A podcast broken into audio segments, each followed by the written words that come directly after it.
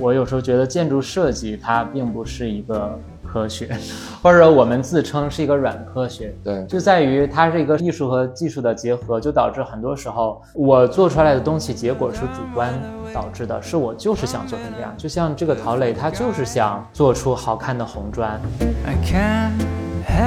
从这个角度来说，建筑学好像就要排斥考据。嗯，否则我如果问你什么叫创造性的设计，建筑设计排斥考据，我我觉得是 OK 的。OK，但是建筑学研究是重视考据的。你要对于赚钱或者说所谓交易，你的定义要变得更广泛。比如说，企业家愿意出资资助青年学者的研究，那在我原来的认识里面不会有这种事，对吧？那你一定是说你给人家创造了什么价值。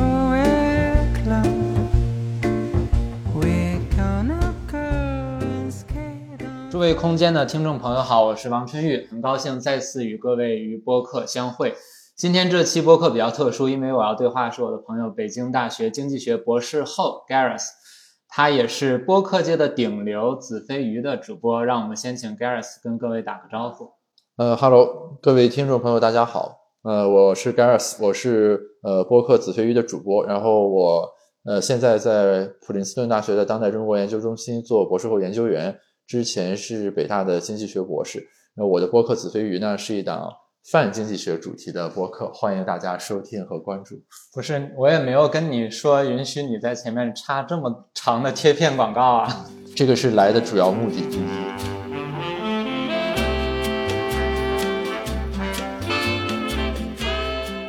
跟盖老师录这个播客啊，我们还是聊一点正经的东西。一般学者在一起讨论的时候呢，喜欢做一些 case study。那我们今天，我前一天准备了个 case，让我们来 study 一下。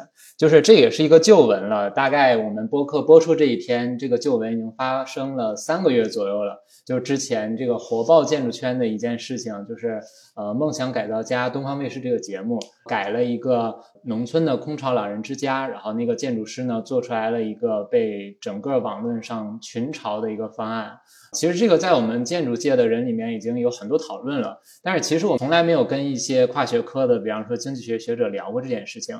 一方面也是想看一下盖老师这种人哈，对于这件事情是怎么理解的；另一方面呢，也希望能从你的专业的角度来讲讲这件事儿。首先这件事儿你大概是知道吧？就是呃，这个建筑师叫陶磊，他其实平时做的很多是那种建构。什么叫建构呢？就是他研究的是，比方说具体某一种设计的那个材料啊，啊这个材料之间怎么搭接，我怎么样用那个红砖呀给它砌出来一个花来，这叫做建构研究的人。然后他是央美的老师，他之前做的方案很多都是，比方说那种度假屋，或者说比较有逼格的那种小住宅。所以他这次在这个农村做，很多人就觉得他水土不服。反正你看起来，你觉得观感是什么样的那个方案？我对那个方案其实没有什么观感，因为我不懂。但是就是我我在热搜上有关注到这个事情啊，以及就是看到了他之前很多受到大家赞扬的作品，以及这一次大家对他比较 mean 或者说苛刻的一些评价。因为我其实是不懂建筑的，所以说，嗯，你刚才提到大家呈现学科视角。如果从经济学的角度来看，其实我有的是问题。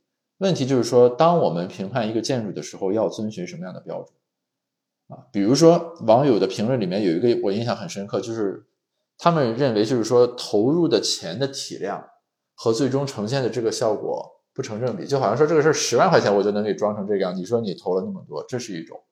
然后有的网友是认为呢，就是他只是按照自己想象或者他理解的乡村。去做了这样一个建筑，其实他没有真正的把握住大家的需求和偏好。嗯，你后一个想法，我们建筑师也是认可的，就是毕竟大家是乙方嘛，甲方提出的要求，一般来说甲方会给你一个东西叫任务书啊，就是你要根据他的任务书来满足他对于功能和形式的要求。但是建筑师有时候吧，的毛病就是喜欢自己发挥，然后加入一些自己的私货在里面。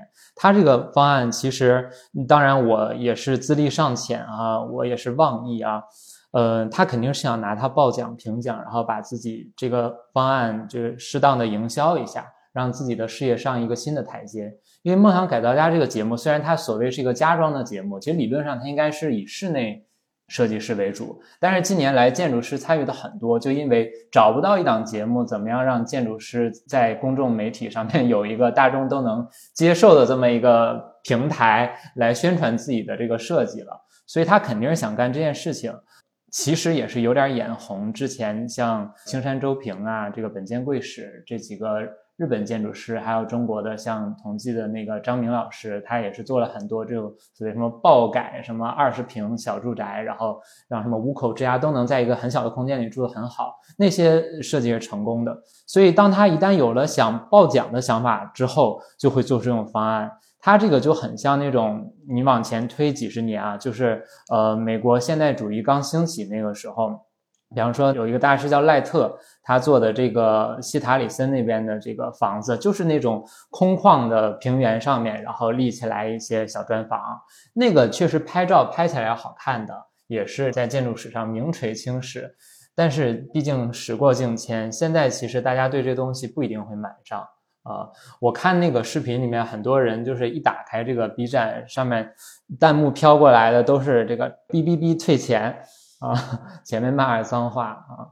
你觉得大家对于钱的这个事情，一百三十多万是吧？为什么这么在意？因为其实啊，这个大部分的钱还是由节目组掏的。就这个问题，其实是这样啊，就是从我们学科的角度而言啊，我其实是隐隐的替他鸣不平。是为什么呢？是因为我们认为，一旦你要进行评价，一定要先明确标准。比如说，他到底在完成一个什么任务？我我举个例子啊。比如说，你可以理解他在完成一个叫做收益最大化任务，什么意思呢？就总共这么多钱，我们找十个设计师来做，他能不能给出来同样是花这么多钱所能得到的最好的效果？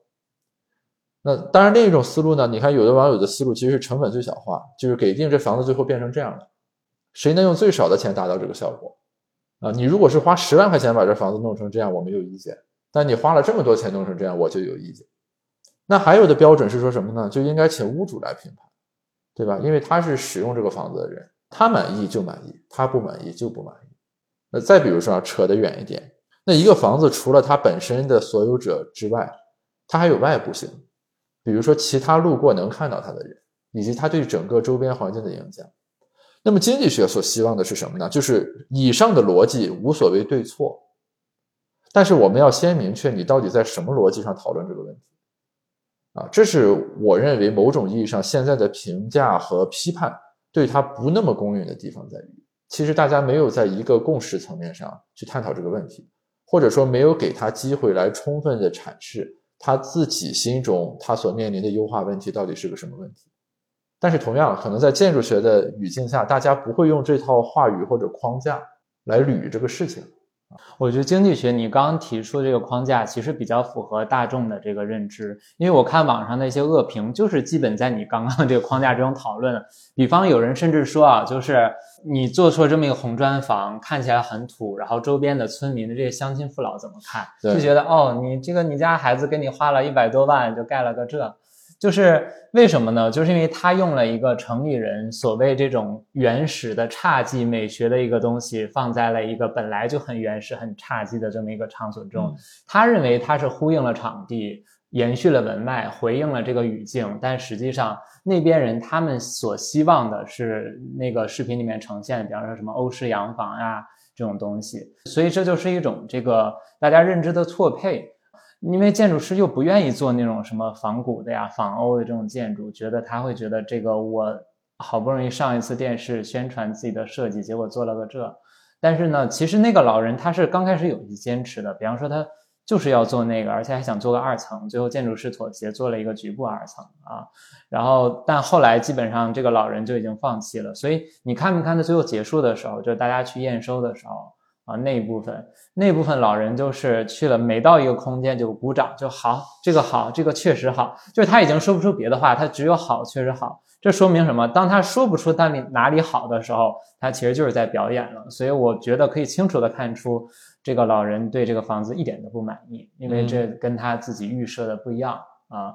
所以这就是说，建筑师有时候吧，就容易自说自话，陷入到一种自我感动。你就举个例子吧，就是。他当时说，这个原来的那个老房子啊，就是一个三合院嘛，说什么空间是混沌一体的，没有空间秩序和空间序列。其实说白了就是一个农村自建房，你还要什么空间秩序的序列？就是嗯，他太想把自己这个变成一个大师作品了，还说什么呃吃饭、会客、睡觉都在一个屋子，就感觉特别混乱。但实际上在农村这种情况。你就这么说吧，在它那个气候环境之中，其实就应该把这个空间多义的复用，就是一个空间里面完成大部分活动，因为这样节能呀，你就不用每个屋都要生火，都要开暖气。其实这个是我觉得农村的朋友大家留下来的这种习惯，其实是很科学的。再一个就是他这个非要烧这个红砖，你当时有没有注意到这个过程？我想知道大家看到他推敲那个红砖的过程，又找砖，又嫌那个砖不好，这个过程大家会怎么想？你你从我们的角度来看啊，就是说经济学是想讲求效率，我们比较在意的是说你把多大的精力花在一个有何种生产力的边际上，就是你不能说你精心研制了一款大炮，然后这个大炮专门用来打蚊子，对吧？你可以说我大炮轰炸别的，顺便打了。但是你如果把你的主要精力放在一个 marginal 的这个改进非常小的边界上，我们认为是不经济的。但这里就有一个问题，就怎么样判断这个事情到底重不重要？可能在他心中这是最重要的事情，对吧？在我们别人看来，这个东西好像没什么差别，你差不多就得了吧，对吧？这里面有一个大家的估值的不同，其实是，嗯，因为红砖确实也是他一贯的设计语言。你说这个让我想到一个什么？就是如果咱们也从这个成本啊，或者说投入产出比这个角度来考虑。呃，它这个红砖砌筑确实带来点问题，这个是建筑学也认为不经济的事儿啊。因为有一个过程，你注没注意到，就是他找不着合适的工人来砌他那些花画的这个排列方式。对，其实很简单，就是你你应该可以理解，就是建造是要标准化的。我们现在的现代的建造肯定是越来越走向标准化。现在很多新建的楼盘都要求你的这个模块化或者说预制达到一个某一个比例，在工厂里预制。这样其实就标准化，它带来的好处就是降低了成本。嗯，但是它因为它用了一些完全不标准化的一些红砖砌筑方法，但就搞一些定制。但是你一搞定制，工人肯定都不敢做，因为你这个东西不是他工人以前特别熟悉的，工人自己也有学习成本，所以他就会陷于停滞，就导致时间也浪费了，然后这个工人也在请一些更聪明的工人，然后工人的这个速度也变慢了。所以它是不经济的。如果从这个角度来说，确实是不好的。但是我跟你说，它那个呃砖推敲的其实还是挺好看的。就是如果你要是找一个建筑摄影师拍的话，其实好多那个视角都可以做个壁纸的啊。其实本身，呃，美院的老师还是有这种追求的哈。但是你刚才提到的一个问题啊，我觉得是值得进一步探讨的，就是你说，比如说他会认为原来的那个空间秩序过于混乱混沌。对吧？然后比如说，他会认为就是说这个呃各种功能区应该分区等等。嗯，我说一下，就假如说我们学科要讨论这个问题应该怎么做，嗯，应该这个样。比如说我们搞十套建筑，呃，用料、总面积、外观等等都一样。然后这一套呢，把这几个功能区全放在一起；那一套呢，拆分出去食堂啊或者餐厅，然后住宿和会客在一起。那个呢，把会客厅拆出去啊，住宿和这个吃饭还在一起，等等，然后做一组实验，然后请不同的人去入住，比如说每一组人住三个月，然后这十套房子呢，每一年有四组人住过，然后看大家对这个房子的评估和幸福指数，然后看大家对这个的感受是怎么样的。于是我得出功能区到底应该是拆开好还是合在一起好，应该拆成什么样才更好。与之类似，比如说它讲究空间秩序到底混沌还是怎么样，那这个理论上来说，你应该要去测试，或者说你至少要先定义什么叫混沌。比如说这个空间里面，我们把它所有的局部的细分的这个面积算出来啊，它的方差是多少，它的毗邻的关系是怎么样，我们定义一个什么指标叫做空间混沌指数，然后你拿这个来评价，说当我面对这个建筑的时候，我认为它怎么样。但是他在做相关的讨论，特别是他做出一些判断的时候，其实没有我刚才说的这样一些分析框架和依据作为支持。这个我对这个认识是一体两面的。第一重认识就是我刚才说的，从我们学科的角度出发，我们会认为这是武断的，或者说没有经过科学的论证的一些判断。但是如果从建筑的角度出发，其实我又充分理解，因为如果建筑设计所有的东西都按照我刚才说的框架 rationalize 的，那么建筑本身其实就变成一个可以被 coding 和人工智能取代的东西了。呃，这是我一方面从我们学科视视角出发怀有的批判，但另一方面也是说我作为外行人，尽我可能的去做的一种共情和理解。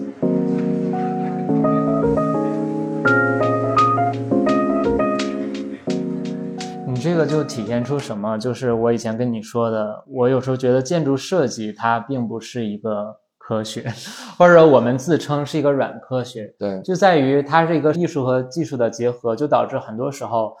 我做出来的东西结果是主观导致的，是我就是想做成这样。就像这个陶磊，他就是想做出好看的红砖，这个无可厚非啊。所以建筑学它优势，我可以说它是一种结合，但劣势它就很尴尬。它一边在这个要纯艺术家那没问题，你随便画啊，就是好看就行，或者说哪怕不好看，我能说出我自己的道理。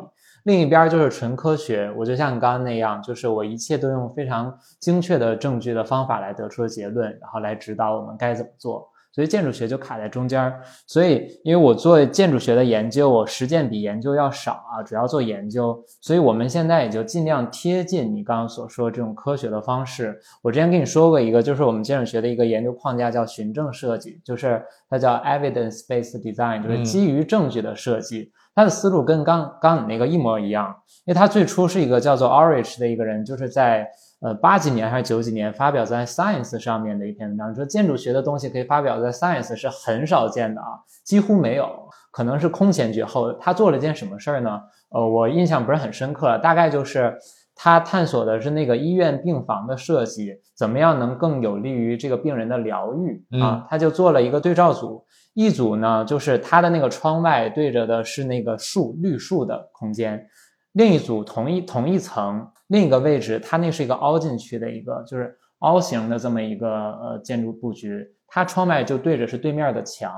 这两组就对比到底，它当然它设计了一些实验，对比哪个就是疗愈的更快一些。当然结论是窗外一打开是绿树的就更快一些。然后最后就。告诉我们以后做设计的时候，就要多要给病房创造一些这种疗愈的景观，而不是说就是做的密度太高，大家看起来就是外面都是水泥丛林这样的。这就是你刚刚说这种思路。所以其实建筑有时候做科学的时候，跟你们社科的研究方法也比较类似啊。是我们其实有很多这种研究，只是我们没有从建筑学的高度去解读和理解它。我可以举几个例子啊，比如说。著名的这个这个设计就是快餐厅的内部装潢，颜色要尽可能的绚烂，然后它可以使人情绪激动，然后难以长期待在这个空间里，它就比较符合快餐对于这个翻台率啊、人员流动的这样一个要求。这个我们怎么理解？我们是从行为经济学的角度理解，我们就会认为是什么呢？这个我们有个词叫 nudge，就是助推。它专门指的是成本极小乃至于可以忽略不计，但却可以产生巨大影响的事情。就以刚才这个为例，当一个餐厅墙上在刷漆的时候，刷比如说刷蓝色的漆还是刷红色的漆，在成本上差异，我估计应该是相差无几啊。可能某一种颜料会贵一点，是。但是比如说你对于它作为一个快餐厅而言，墙壁的颜色对于整个餐厅的流水和周转率就会有巨大的影响。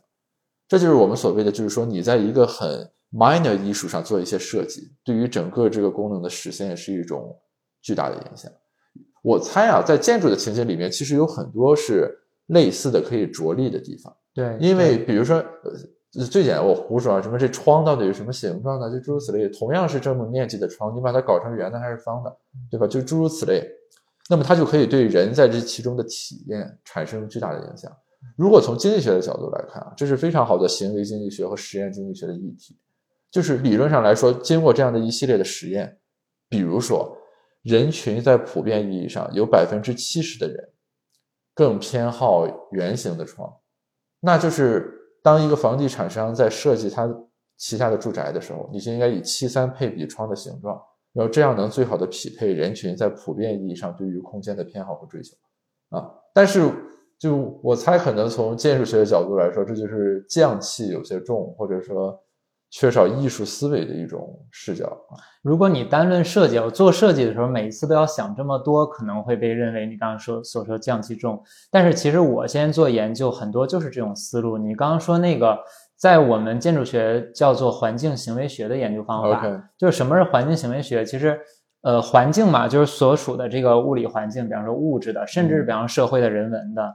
呃，行为就是人的行为，其实就是把这个人的这个行为和相应的环境进行相关性和这个相互作用的分析啊。你刚刚说的这个选择窗户的形式就是一种啊。哎，我又插一句，我又想起个例子，我们有次去吃饭，看那个高端喜家德的一个水饺店，对，它那个就什么问题呢？就是它里面灯太亮了，然后它的那个木色太像一个咖啡厅，甚至比咖啡厅看起来还要纯洁 洁白，所以就跟大家对于水饺店的这个印象产生一种错配，所以里面就基本没有人在吃。所以如果要做研究的话，可能就是比方说它的这个光照强度降低多少勒克斯，然后这个布局布那个城市的这个颜色稍微调成，比方说红色和黄色这种啊、比较容易引人食欲的一些颜色，看它的这个经营的会不会变得更好啊？这就是建筑学和经济的交叉点。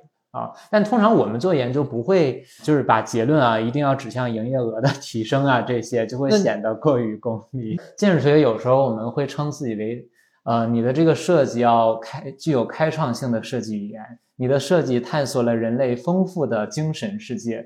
它没有提钱的事儿，它没有说促进了人类社会资源的什么这个效率的提升，就不提这些。但是你从这个角度来说，建筑学好像就要排斥考据，嗯，否则我如果问你什么叫创造性的设计建筑设计排斥考据，我可我嗯觉得是 OK 的。，OK，但是建筑学研究是重视考据的，但是这也只是一部分。我可以说我自己写论文里面用刚刚那种科学方法考据的不多。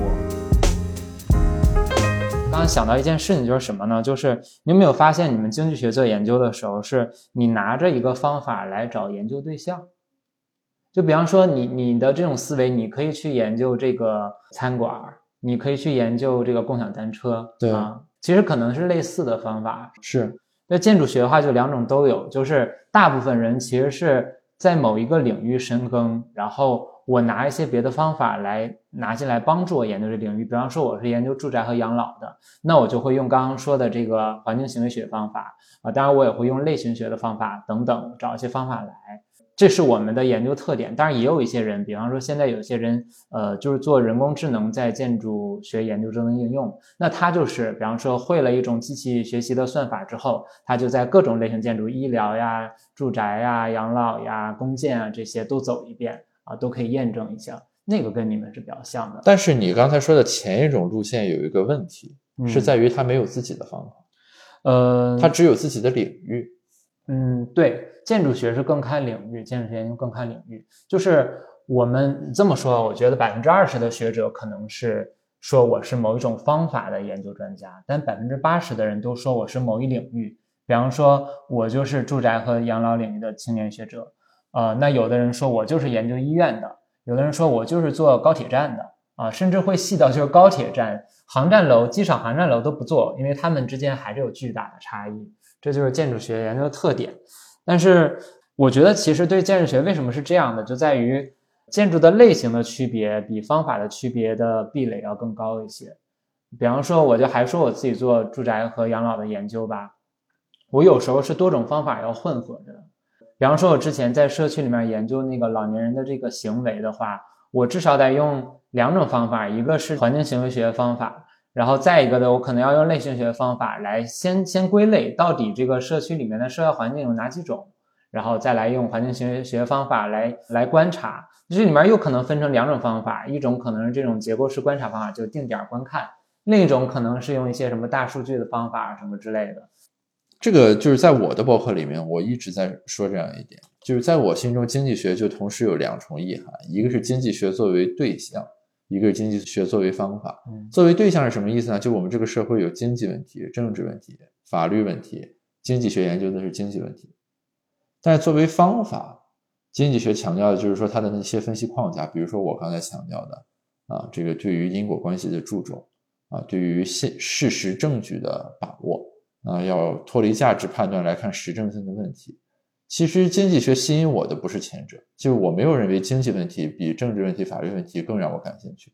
吸引我的是后者，是经济学在它的方法论意义上，我认为是在社会科学里面走在前列的，所以我做经济学的研究。你同样，比如说，就是一个经济学学者在谈自己领域的时候，我们一基本上是要把自己放在一个矩阵里面来谈，就是你既要谈领域，也要谈方法，就是你关注的是哪个领域的问题，你用的是什么方法。用这两个维度才能框出来一个学者在经济学这个科研系统里面的这种象限啊，因为在我们看来，就是说这两个维度缺一不可，它共同构成了你一个作为一个青年学者的画像。但是我刚才听你说下来，其实我感觉啊，在建筑学领域，可能纯靠方法论意义上的这个定义是不充分的。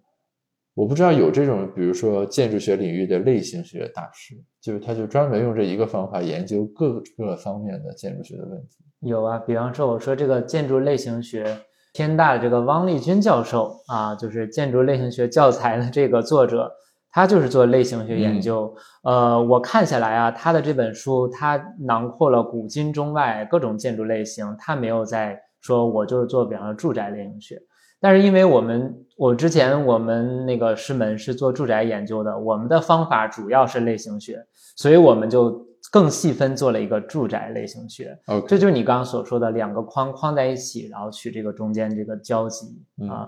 但是因为建筑学它这个实践实在是太太重了，实践比研究要重很多，所以就导致大部分我们还是活在这个领域这个框里面。方法呢，只是当你做研究的时候借过来用一下啊。其实这也有它的问题，所以现在像我刚刚所说的环境行为学，有专门有中国建筑学会的环境行为学学会，就是那我们就好好一起讨论一下方法啊，然后方法学明白了之后，再回过来帮自己领域这个进行一些提升和研究。嗯，那我好奇，就是因为我们的出发点会有一些差别，你更从方法出发。是吧？我们更从领域出发，所以这就导致了工作流就会有差异啊。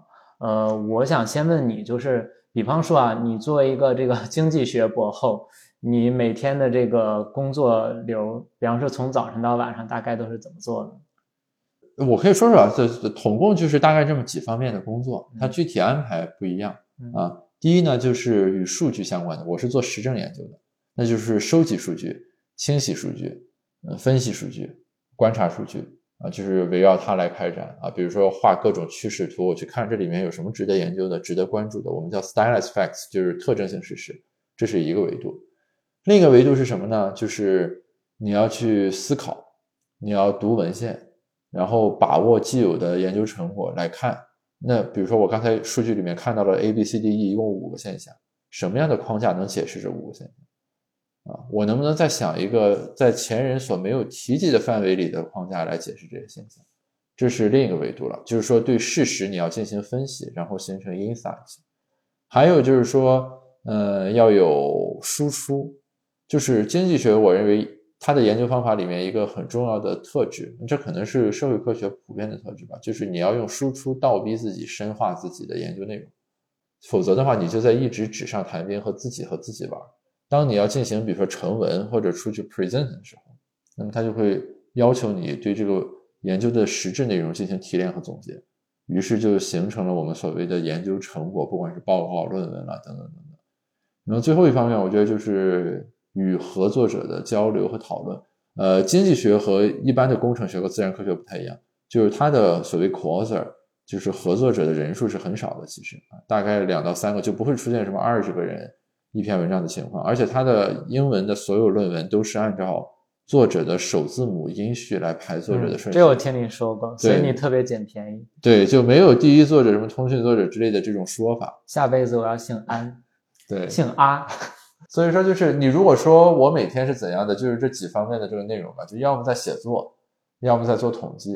嗯，要么在与这个合作者讨论，要么就在自己琢磨，就是在这几种状态之间不断的切换。你选题的来源是从哪来的？呃，这个每一个学者风格不一样。我们学科大概是有两种思路。第一个思路从文献看，就是前人做了 A B C D E，你把 A B C D E 规制一下，发现哎，他们其实是在一个四维象限里啊，好像其中第四象限还没有人做，我去做，这是从文献里面找。我的思路是另一种，就是从观察当中找，就是我看见了什么，然后我去想这个东西是为什么，然后我搞出来一个研究。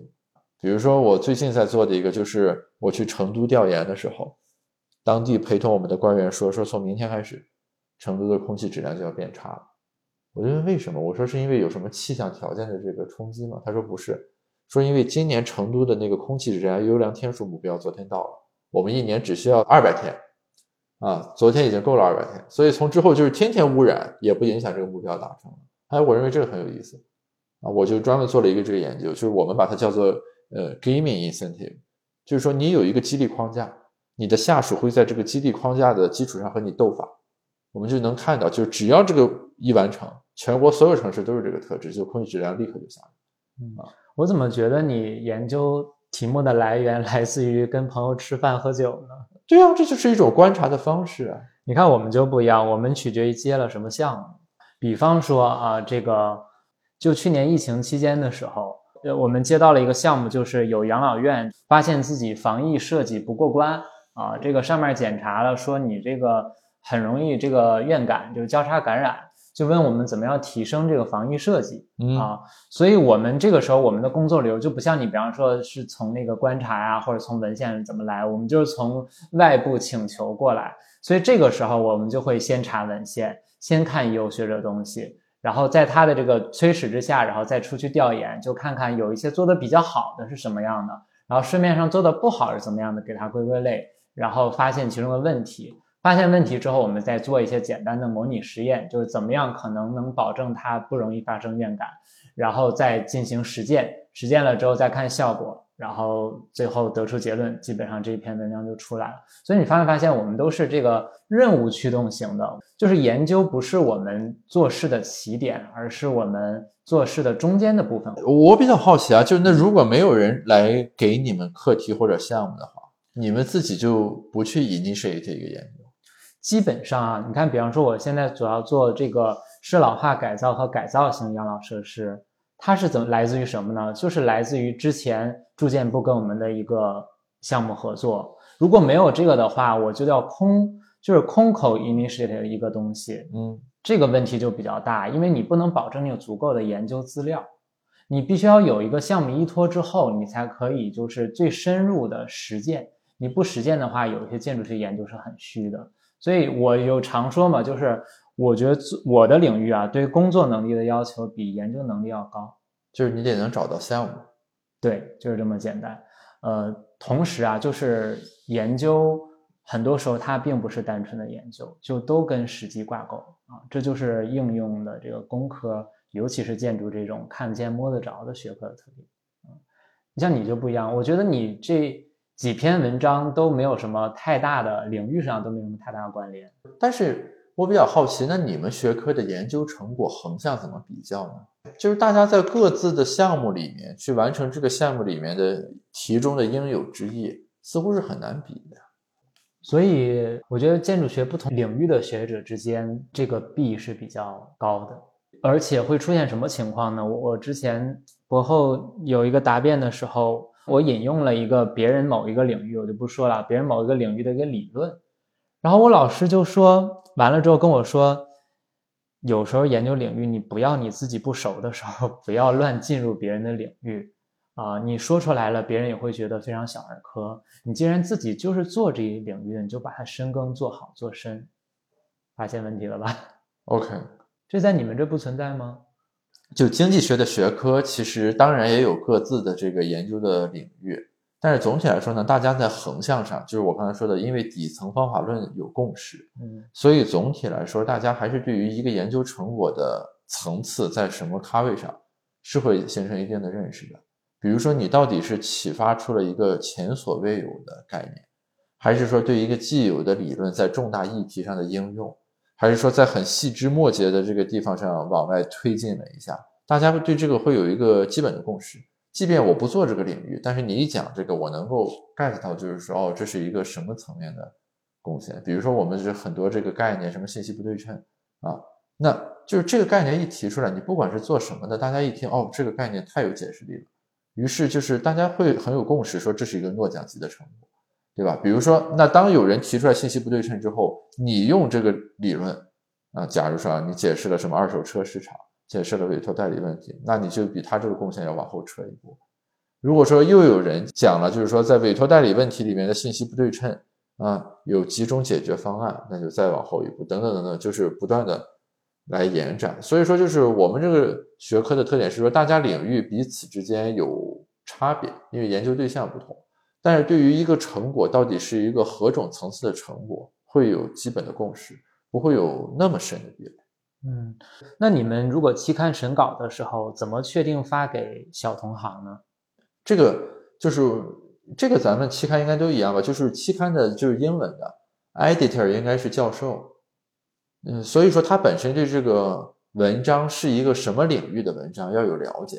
对我意思是说，你刚刚这个不同的领域不都交叉的很厉害吗？对，所以那岂不是基本上也不用分得很细，就是发出去审呗？那其实是这样的啊，但是就是呃，终究还是要尽可能的精准定位。所以还是会按我刚才说的两个维度来判断，比如说，第一，这是个实证还是理论文章？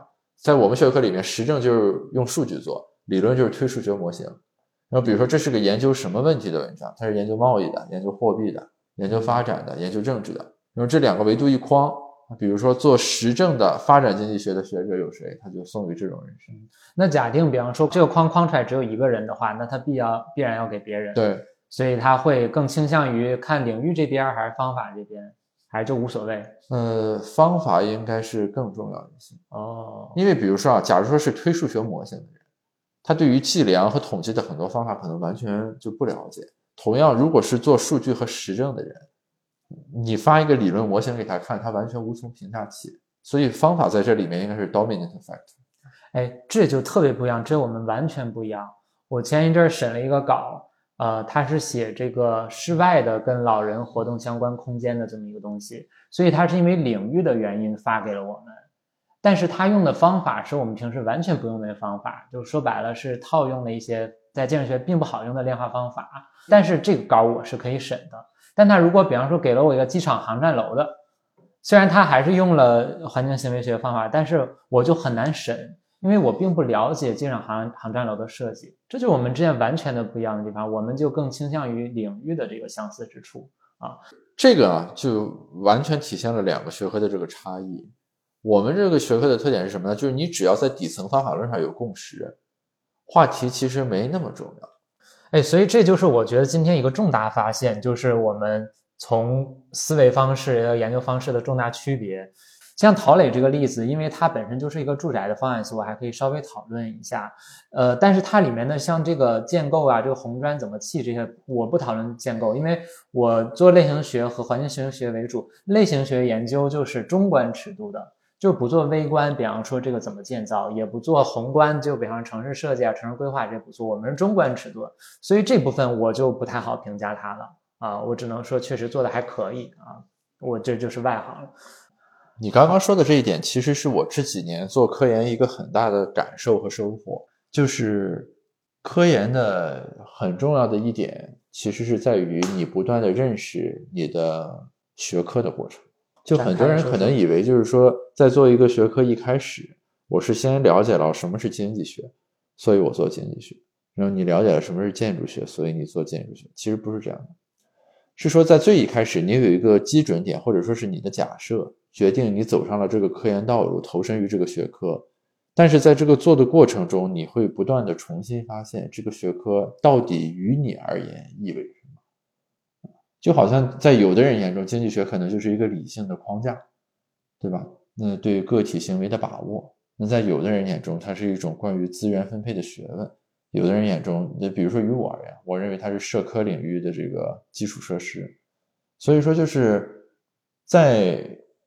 做科研的过程里面，研究内容本身当然是一个方面，我们有一篇一篇的文章，一个一个的项目。但其实是在整个过程里面，你在不断的深化。第一，你关于这个学科到底是什么的认识；第二，是你与这个学科的关系，或者说我们用功利主义一点的词汇，就是你作为这个学科的一个 input，到底能给它带来什么。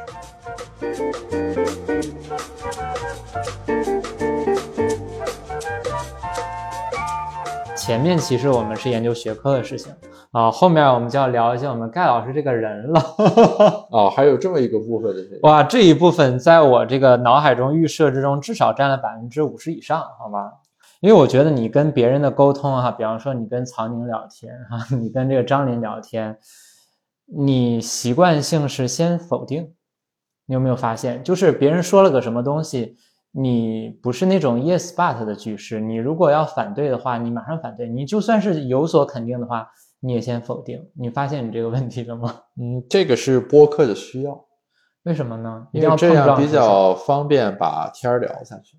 嗯，但是你不觉得？因为我一般是都会先尽量肯定，给彼此最大体面。因为有时候你这样的话会让天儿聊不下去。比方说你跟严成峰聊这一期，你看聊剧本杀这一期，就因为你这个咄咄逼人的盘问式、答辩式的一种问法，就导致大家总觉得天儿没聊下去。虽然我知道你跟严世峰关系好，你们其实天儿是聊下去的，而且你觉得效率是比较高的。但是那个画风就非常诡异，就是你这个性格是怎么养成的呢？这个是大家各取所需的，我觉得。嗯，你你你从什么时候开始是这样的？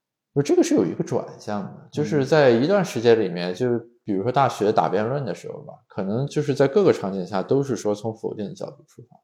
但后来我认为自己在大四到读博期间有一个转向，就所谓从批判到建设。就任何一个事情，你首先要想的就是它怎么为你所用。所以说，其实你从这个意义上来讲，那播客里面，我为了让对话能够比较有生机、活力的继续下去，其实是表述的方法和自己平时在生活中会有差别啊。你比如说啊，假如说是一个具体的研究过程中或者现实生活中面临的东西，那我第一反应肯定是说这个事情跟我的研究有什么关系啊？然后这里面我能吸取和借鉴的是什么？然后我去做，因为。很多时候，这个信息的输入项以及与之相关的人和你没关系，你没有必要去质疑人家，对吧？你质你的质疑就是对他也未必有帮助，对你也没有什么好处。这种时候你要充分的吸取和借鉴。但是如果大家关注我的播客，你就会有一个发现，就是我录播客其实比较喜欢找比较熟的人啊，就是不至于聊翻脸了，或者让人家感觉不尊重的人。那在这样一种情况下，以质疑和提问的视角。去进行对话是比较有利于这个对话进行下去的。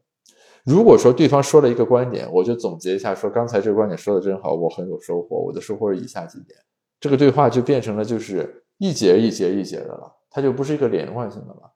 但是当你从质疑和提问的视角出发的时候，它其实这个对话它就始终处在一种所谓的就是呃抛观点、提问题，然后 defend，然后继续提问题这样一个往复循环的状态。这个是我在录播课后来啊才有的一种感受或者说经验。一开始也不是吗？你如果听我早期的播客，你会发现我经常会有一些这种自我陶醉的话。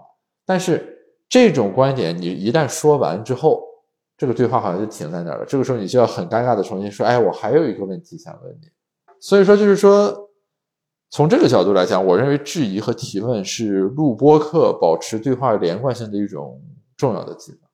哎，我们俩好为人师这个程度还是有高下的哈。这个盖老师 好为人师的这个程度还是比我要高于我的，没有远低于王老啊，没没，还是在我之上的。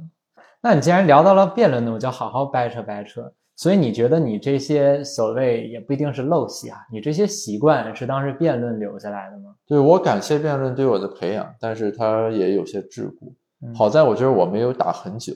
所以说负面影响没那么突出。桎梏是什么呢？比如说人的应激性反应太强，容易把任何一个普通性的对话当成我们俩在辩论。你的应激性非常强。啊，没有，现在已经不强。就是应激性强的时候会怎么样呢？势举一例。那就是所有的对话都在变的。比如说你给我推荐一本书，我就要问你为什么推荐这本书？你为什么不推荐另一本书呢？那时候就是 E T C 是吧？人形抬杠机。对，但是就就后来你就发现其实没有必要。因此吃过什么钉子吗？那也没吃什么钉子，更多的是自己的一种反思。是有一个师兄突然间问我说：“你说这番话的时候你是谁？”我回答说：“我是说这番话的人。”这个我听过。对呀，他就当时上的那个节目。对呀，这就是说你自己被表达裹挟，这也是我做播客之前怀有的一种恐惧，就我担心播客变成另一个辩论，对我又形成一种裹挟。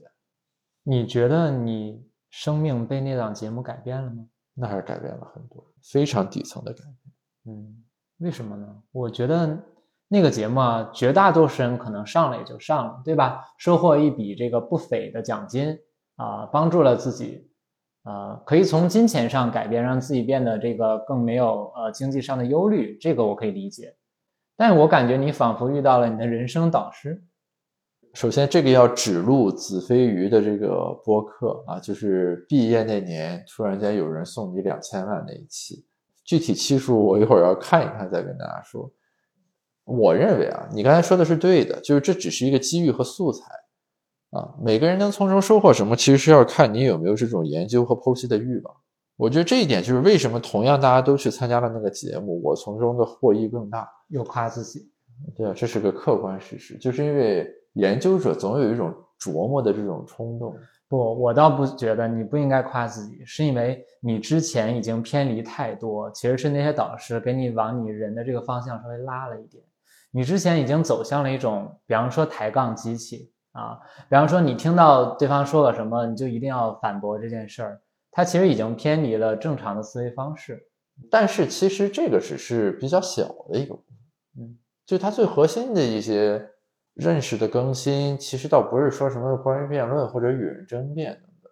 我举几个例子，比如说，它让你完全重新思考了人和钱之间的关系，也包括钱是怎么来的之间的关系。就是当时有一系列这种问题很突破我的认知边界。比如说，人一定非得要钱？比如钱必须是挣的吗？不能是要的或者骗的？就就诸如此类。我不是鼓励大家骗钱啊，就是说。就有一些问题突然间颠覆了你原来关于这个东西的这个惯常认知，大家第一反应都是会想出来我怎么赚钱，你不会往前一步去想，钱必须得赚嘛。就是当时他们通过这样一系列的认知，并且因为办这个活动的人本身是非常成功的企业家和北大的师兄，他用活生生的例子在告诉你，那钱可以不赚，可以送啊，对吧？你能找到人送给你钱就行，就是。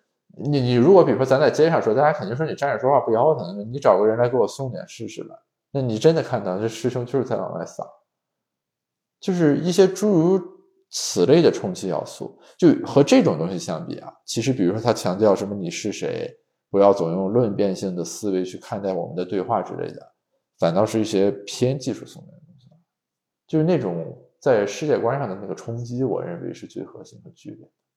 你看，因为我没有上你这个节目，所以我的思维是什么呢？就是一份耕耘一份收获，这我相信是大部分人的思维啊。这个就稍差一点，怎么说呢？就是我更愿意通过我实际看见摸得着的一些工作换来的钱，我觉得这是正确的、心安理得的。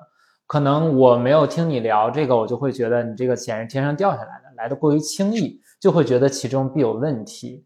但是其实我听完你那个播客以及你刚刚说的啊，我也更理解一些，就是你如何让这个钱主动找上来。他未必是主动找上来，也可能是你主动去找。但是你要对于赚钱或者说所谓交易，你的定义要变得更广泛。比如说，企业家愿意出资资助青年学者的研究，那在我原来的认识里面，不会有这种事情。对吧？那你一定是说你给人家创造了什么价值啊？然后他拿什么来跟你做交换？比如说我给你做个课题，你给我多少经费这种的。但是在那样一个情境下，你就会发现，原来站在他们的角度而言，他给你一笔钱资助你做研究，并且不求回报，是一个很正常的现象，并且在他心中，他有自自己的交易。他认为观察一个年轻人收到一笔钱之后的行为，是他本身要看的东西之所在。啊，所以说他就拓展了你对于人和钱的关系的理解，什么叫做交易的这样一种概念的范畴啊。所以说我我是时至今日，就是我不认为我夸大了那个节目当时对我的影响，相反，我认为就是我可能直到现在还没有充分认识他对我的影响还有什么。假定你没上过那个节目，你觉得你现在什么状态？可能现在这个博士肄业了。为什么会肄业？因为穷嘛？不可能是这么简单的原因吧？这是我自己的体验。我认为读博需要专注，就你不需要去想很多，比如说，哎，我的生计怎么解决？啊，学者好像很清贫，那是诸如此类的。然后这个东西它就会很扰动你的心绪。我觉得我这几年科研还比较得益于，就是说没有为温饱的问题想太多。这点我们是一样的。对你不需要去实习，对吧？人都不用想什么，就是诸如此类的各种东西。那他就把你从这里面解放出来，你可以更专心的去做。我刚才不是开玩笑，真的。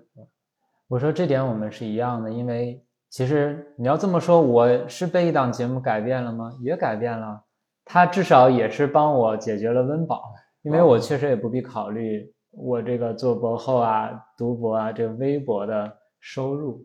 对吧？王老师，这就是凡尔赛。我们俩虽然同样用了“节目”这个词，我那个节目好像已经看不到了，母带都被销毁了。王老师这个节目到现在还在 B 站上有源源不断的高能 cut 重新反刍和令人回味无穷。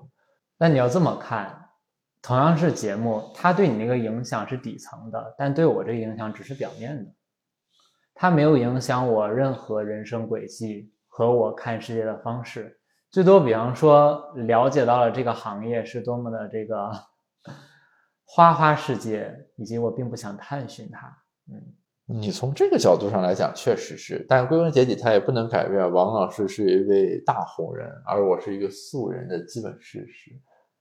还有一点你要比的就是，你看，你因为上这个节目对你的改变，你认可这改变，并你继续的扩大这个改变对你的好处，而我。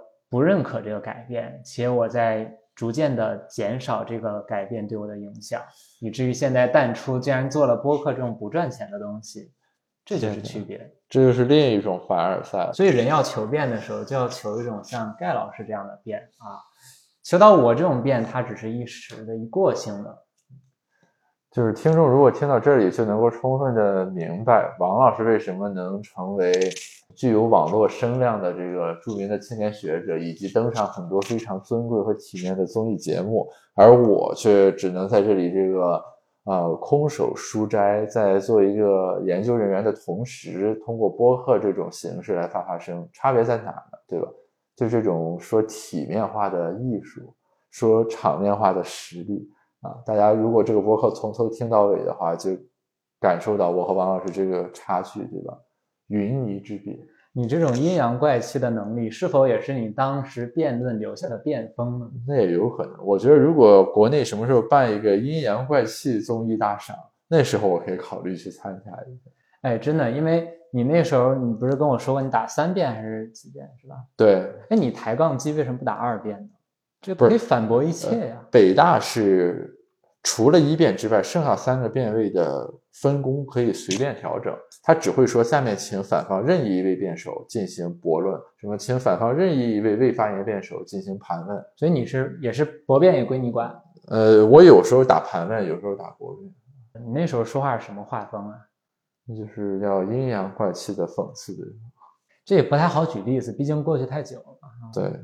因为我那时候打一三遍，那我们俩之间看似是一样的三遍，但我更多是做小结，就是小结，它可以在这个中场的时候稍稍的这个梳理一下现场。所以你发现没，我是愿意立的，但是你是愿意搏的，这个区别就来了。这个我要说一下，就是我对辩论缺少敬畏啊，所以说如果听众里面有资深的辩手的话，我很抱歉我的冒犯。我那时候打一三辩有一个原因是。没有你这种自动抬杠的这个反应之快啊，所以我就只要立。还有一个就是我自己底层的性格，就是我愿意做一些麻烦事儿。比方说，我那个时候为什么要做一辩？因为没有人写立论，就这么简单的道理。然后为什么我我之前就算打一辩的时候，我也是这个质询的人，就我不是接盘的人，我是质询的人，因为没有人想设计问题。嗯哼，然后我又是一个非常勤奋、愿意设计出像树状图一样各种各样的问题，在场上能解决他回答的任何一种情况可能性的一个人。你看，这又是我们底层性格的投射了。你是一个，我不好评价啊，反正我终究是一个建设的人，但你是一个批判的人。那王老师非要把我置于批判的位置上，在这个客从主辩，我也就不便反驳了。明白。你当时辩论一共从开始打到这个不干了，用了多久啊？那应该从高二到大二，一共四年，这不也挺长的吗？你还说很短？不是，因为高中其实打的很少，啊总共打了两场比赛的。对，高中那不算，那也就是大一大二，对吧？啊，那跟我是一样的。嗯，我是因为我当时对我的计划清楚，就是我的活动要在大二下学期结束那一刻一切停止，这样才不会影响到我的成绩啊。嗯因为我辩论的时候，我们那时候辩论是基本上大部分课都不上的啊，期末特别辛苦。啊，这个大家是共同的。我们就是刷夜，然后第二天起不来。但是我记得你之前就特别得意自豪的说，我什么前一天晚上刚拿到什么题或者什么论，第二天就能获胜。这个就是我想，说的，嗯就是说，我们当时大家筹备辩论的时候，其实大家是有不同的分工。比如说，有的人是要负责查资料和立论，有的人是说立别人立好了论之后要来给你讲，然后你去贯彻。我主要是属于后面一部分。那后面一部分呢，这个工作就是说，你尝试的次数多了之后，你会隐约感到它有一点匠气，就是这就稍微有点无聊了。就是你每次都是说，你有点类似于工具人，队友立好了一个论给你讲，这个论关键在哪，你怎么贯彻，然后我去构思哦，我怎么盘问，比如说弄个坑把对方一辩装进来，这个在短时间内是有乐趣的。但是其实你从事的时间稍微多，你就感觉好像这个事情不是很有生产力，它只是在抖一些小聪明，或者说花费一些你这个就是时间，然后去重复一些很有工匠性的这个东西。所以说，这是我大二打完之后不太愿意再做的原因。当然，每一场辩论的辩题都是有变化的，但是这个过程趋同性实在太强，而且就是说设计的痕迹太重。这是我呃，当然重要原因，大二夺冠了，对吧？就是你再打至多追齐之前的这个记录啊，所以说就是这是我当时就是不再打辩论的原因。你包括就是我当时所很警惕的自己一些那种习惯性的表达，就是你拿了个论来我跟人家说那种东西。后来我看奇葩说以及一些知名辩手，他们在跟人交流的时候，经常会呈现出这些特质。哎，这个有些冒犯，就不说具体的。哎是这样的，。没事。对，但嗯是大家也有这种感受嘛啊，就我我当时还是自己不希望自己变得太辩手啊，就是我觉得啊，是不是培养体系的区别？我觉得你辩论这个筹备的过程和你对于这个辩手工作的理解，跟我是完全不一样的。你假如说我是一辩，对吧？但我不单不管打哪个辩席，前面就准备的这一部分都非常重要。我所认为最大的意义就是在准备过程中，你对于这个资料的理解，对吧？你对于不同观点的，对，但是这个我们是有测试的。我们当时面临的问题是什么呢？就我们最一开始是这样，就所有人一起讨论，潜在要上场的人都要讨论，你就会发现这个共识非常难以 converge，就是每一个论大家都会有各自的想法。比如我说这么立，他认为那什么，啊，你是觉得四个人一起讨论都多了，是吗？对。然后就是我们测试过，后来你发现，比如说一辩和不上场的人一起立一个论，然后二三四辩对这个论进行一些攻讦和修正，这样一个作业过程，比从头到尾这四个人一直在讨论然后立论啊效率要高很多，而且至少它是可达成的。因为在初期我们经常面临一种很恐怖的情况，就大家比如说周六比赛，从周一讨论到周四还没有理出论来，因为大家一直在吵。然后周五临上场之前，只好匆匆忙忙凑了个论，周六开始打。我们是有这种这个负面体会的。你这就跟我们不一样。如果是我们的话，周一到周五我们每天都会有一个论，然后再停在某一刻，就是那一刻觉得最好的，不会就是前面一直都没有论这种事，我们是不会做的。但你这个很难啊，因为我们每周你在那时候觉得是是最好的。假如说你在后面的推演过程中又觉得哎它不好了呢？因为我好奇你们的这个训练过程，比如如果周六有比赛，我们周一到周五大概会有五到八场的练习赛，你们没有吗？那没有，我们大概周一到周四都在立论。那就那你看，我们就是用实践来检验真理。啊，我们练习打的少，这是事实。那那你就知道为什么我觉得这个论的讨论和建立是非常重要的，因为每一次尝试你都会发现这个路走不通，你就会进一步修正。我们把那个叫模辩嘛，模拟辩论。对你们其实用模辩在倒逼自己的理论过程。是呀是呀，对我经常出现那种就是磨辩十分钟后开始，我们突然想到了一个更好的，所以我就要脱稿立论，就是磨辩一定要多，因为如果少的话，你自己觉得哎这个特好特完美，一说出去就就没用了，人家轻轻就驳掉了。因为你有时候你很难换到对方来思考，你就得顺着，你就得顺着自己的来。所以我自认为啊，我们当时每次的论都是很深的，至少有五层吧，因为一天都会换一个。我就是那个每天那个 改改论改到半夜四点，然后第二天要拿过去重新开始用的。你就是我们队里的小裁缝。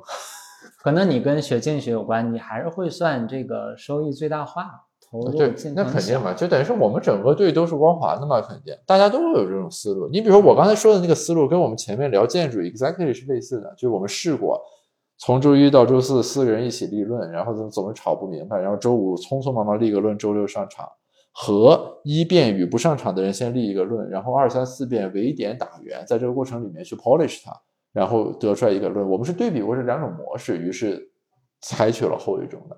那还是跟学校的比赛准备和训练模式有关。你如果到我们这个体系之中，你就会发现，你那个时候准备东西很浅，因为前面的人可能已经这个打了好几遍了，推翻很多了。最后的确实就是这个，我才发现大家这个认识不一样。但是你们全校达成了默契，不做那么多练习赛，也就 OK 了。因为我们是这样，大家会认为磨变是个比较慎重的你不能说就是咱只讨论了一个晚上，第二天就去和人打。你知道很多很好的论都是在某变的，比方说自由变某一瞬间爆发出来了。对，这个都不是在底下讨论出来。这个大家 learning by doing 的方式不一样，我可以跟现在的辩论队转达一下。不，如果整体风格不是这样的话，你这样做依然投入产出比还是非常之呃不平衡，也不必。请实践去检验。